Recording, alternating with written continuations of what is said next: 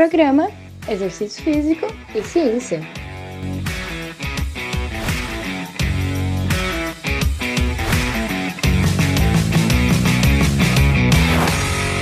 Está começando mais um Exercício Físico e Ciência. Sou o Fábio Dominski e esse é o programa de rádio e podcast que trata de exercícios a partir da visão científica. A obesidade, como uma pandemia mundial, continua a demonstrar uma prevalência crescente. De acordo com a OMS, 39% dos adultos em todo o mundo estavam acima do peso e 13% eram obesos. Isso no ano de 2016. Então, está bem documentado que a obesidade é um dos principais contribuintes para doenças cardiovasculares, diabetes tipo 2, síndrome metabólica, câncer e outras doenças crônicas.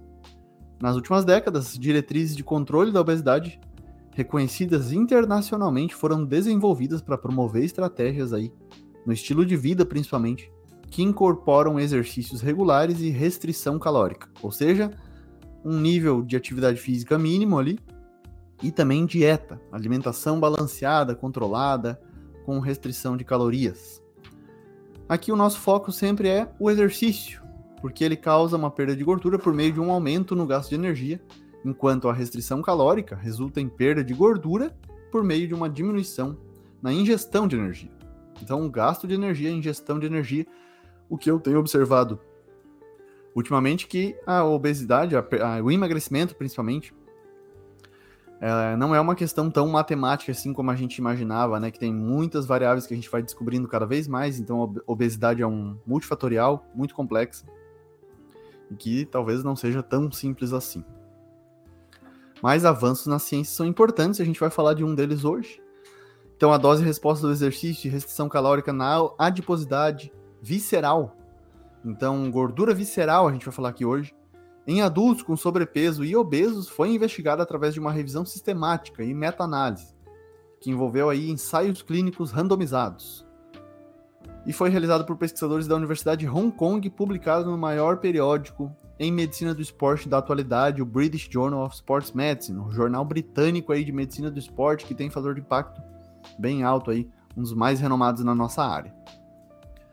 Bom, falando rapidamente, a gordura visceral representa um risco metabólico muito maior do que aquela gordura subcutânea, aquela presente entre os órgãos aí que preocupa realmente e eu recentemente assisti um vídeo de um pessoal que eu admiro muito, que é o pessoal do Ciência em Forma, no YouTube.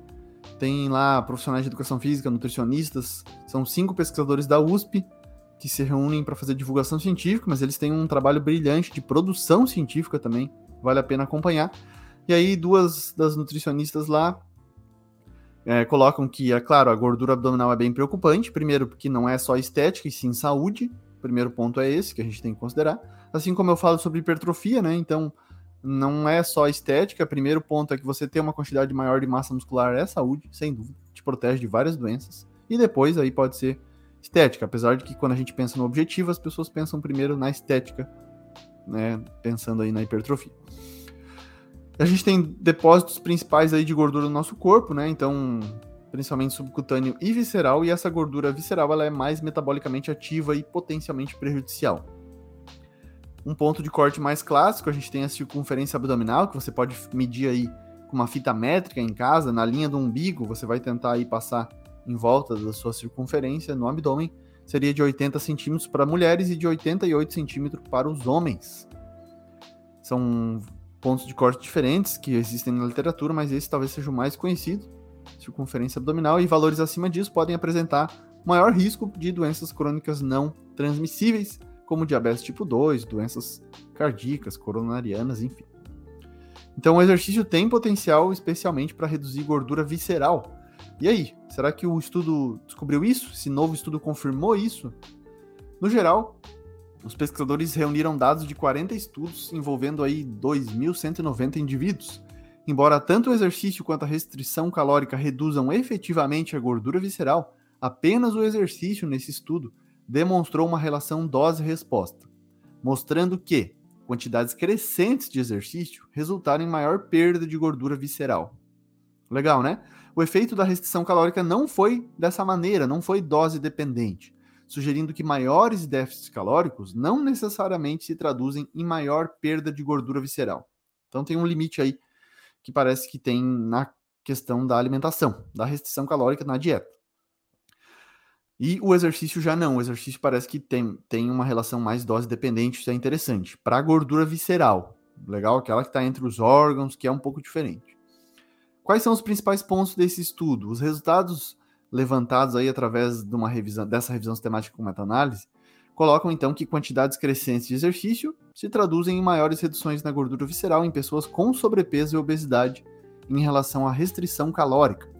Embora essa também possa efetivamente reduzir a gordura, não houve uma relação dose-resposta em relação à dieta.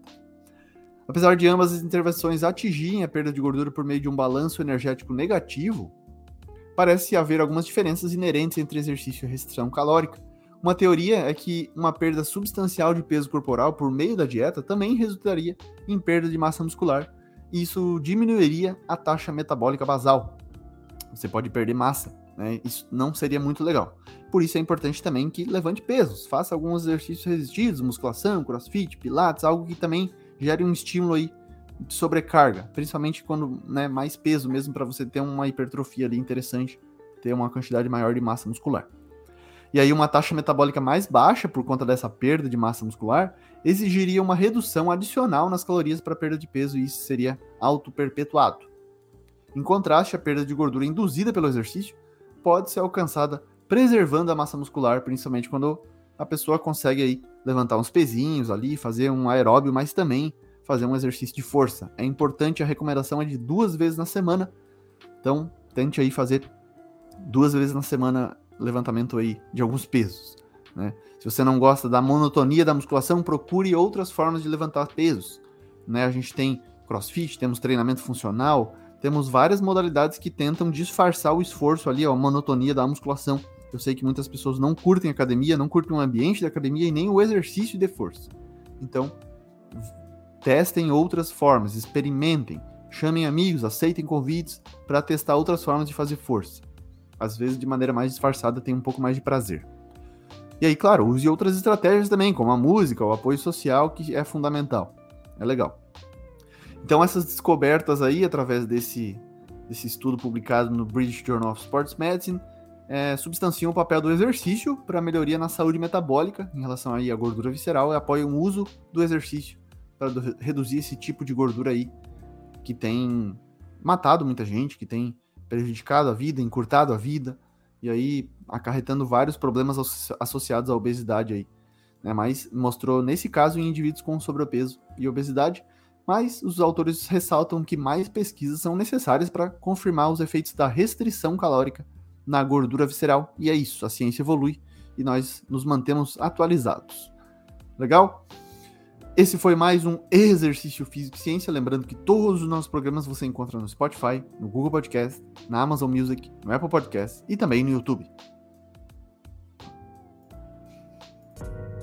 Você ouviu Exercício Físico e Ciência com o professor Fábio Dominski.